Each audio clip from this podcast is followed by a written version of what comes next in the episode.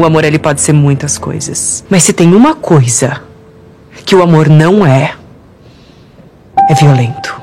Isso que você escutou foi um trecho da série Coisa Mais Linda, quando a personagem Malu fala sobre Lígia, uma amiga que foi morta pelo marido. 49. Este é o número de mulheres que foram vítimas do crime de feminicídio no Paraná em 2021. As estatísticas da violência doméstica são maiores e atingiram 27.881 paranaenses no ano passado, segundo um levantamento da Secretaria de Estado da Segurança Pública. Eu sou Larissa Biscaia e neste mês de março, o podcast Cidadania da Band News FM Curitiba reflete sobre temas ligados à mulher. No primeiro episódio, nossa conversa é com a responsável pela Delegacia da Mulher de Curitiba Curitiba, a delegada Emanuele Maria Siqueira, e com a psicóloga e doutora em filosofia Carla Françoia, para refletir sobre a violência.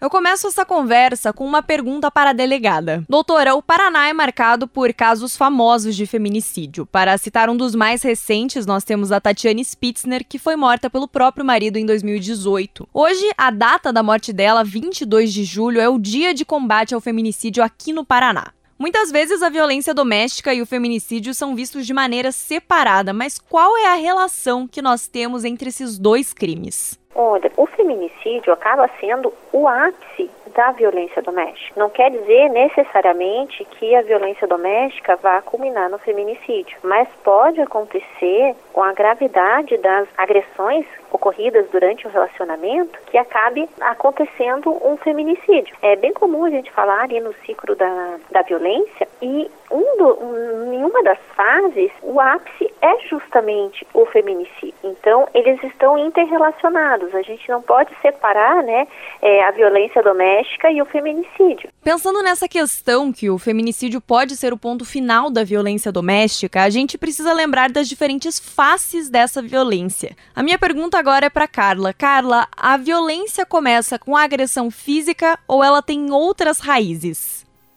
As fases né, da violência doméstica, ela é bem interessante, né? De uma forma muito geral aqui, são três fases, né? Que primeiro é o aumento da tensão é sempre quando uma, o homem ele, ele, ele começa a apresentar comportamentos dentro de casa, porque ou foi demitido, perdeu no futebol, briga com os amigos, e ele começa então a se a, a apresentar uma certa tensão, né? E ele desconta essa tensão de uma certa forma, a sua frustração na mulher, né? Afinal de contas, ela está lá para ele, né? E ela releva isso. Não, tudo bem, isso foi só uma explosão. Né? Então, esse marido ele se mostra irritado por qualquer coisa, começa a ter acessos de raiva. Né? E esses, nesses acessos ele quebra coisas dentro de casa. Não conta para ninguém, coisa. Ela tenta até justificar o comportamento desse marido, diz que ele está nervoso e que isso logo passa.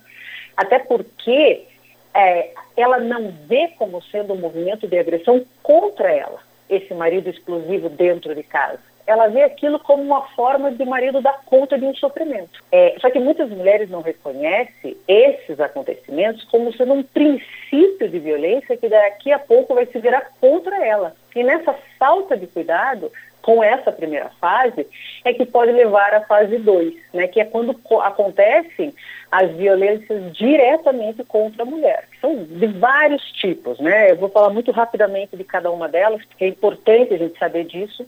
A violência moral. Começa a acusar de traição, expõe a vida da mulher publicamente, né? critica o batom vermelho, diz que é coisa de vagabunda. Existe a violência patrimonial, que essa muito pouco se fala e é bem importante porque ela está muito interligada a esses processos de separação e está muito ligada ao processo de violência psicológica. É onde ele controla o dinheiro da mulher né, ou em processo de, de, de separação não paga pensão alimentícia. É interessante isso, entender esse processo de tirar a identidade dessa mulher. Tem também a violência sexual, só ela envolve estupro. Sim, mulheres casadas elas não precisam fazer sexo com seus maridos quando elas não querem. Né? Então, forçar esse sexo é estupro, sim. E daí a gente tem é, é, essas três primeiras que eu falei, né? Tanto a violência moral, a patrimonial ou a violência sexual, muitas vezes elas não são reconhecidas reconhecidas como violência. Aí tem a violência física propriamente dita, que é a que a gente mais reconhece como sendo a violência, né? que é mais fácil de identificar porque elas são visíveis. Para falar da terceira fase, é quando o agressor se mostra arrependido pelo que fez. E ele se torna um companheiro amável, diz que vai mudar, que o que aconteceu foi somente um episódio e vai se desculpando e vai se desculpando e vai se transformando num marido extremamente carinhoso e o casal vive novamente uma lua de mel. E como a mulher se cala, está extremamente fragilizada frente aos acontecimentos, ela não percebe o agressor como responsável por aquilo. E sempre existe um questionamento de por que, que essa mulher que é vítima da violência doméstica não se separa do marido. Delegada, a senhora que trabalha diariamente com esse tipo de caso, quais motivos levam uma vítima a não conseguir deixar esse agressor? Um fenômeno muito complexo. A gente tem tantos fatores interligados, fazem com que essa mulher tenha dificuldade de tomar essa decisão de romper o ciclo. Tem a questão emocional, que eu particularmente acho mais grave porque quando a gente fala de dependência econômica, o externo, né, terceiros, a gente pode auxiliar essa vítima. Já o, a dependência emocional depende da vítima, de uma procura dela conseguir superar essa dependência emocional que ela tem do convivente. A nossa sociedade, ela ainda tem um preconceito nessa questão da violência doméstica, porque a mulher, ela tem vergonha de se dizer vítima de violência doméstica. E trazendo essa questão para conversa, elas vão incentivando essa mulher a tomar coragem. Por quê? Porque quanto mais se debate o tema, mais as pessoas vão ver que é muito comum, que não é vergonhoso, que ela não tem culpa, porque a responsabilização que a mulher sente pela violência ainda é muito presente na nossa sociedade. Então, ela às vezes não, não consegue romper o ciclo por causa de todos esses fatores envolvidos. E Carla, você que é psicóloga, podemos dizer que isso está ligado de alguma maneira à violência psicológica? sempre chamo que é a pior de todas, assim, não, não colocando uma hierarquia entre elas, mas que é a mais difícil de você sair, que é a violência psicológica, porque ela é muito sutil e muitas vezes ela também não é reconhecida como violência. Ela não é reconhecida como violência e vai aos poucos fragilizando essa mulher.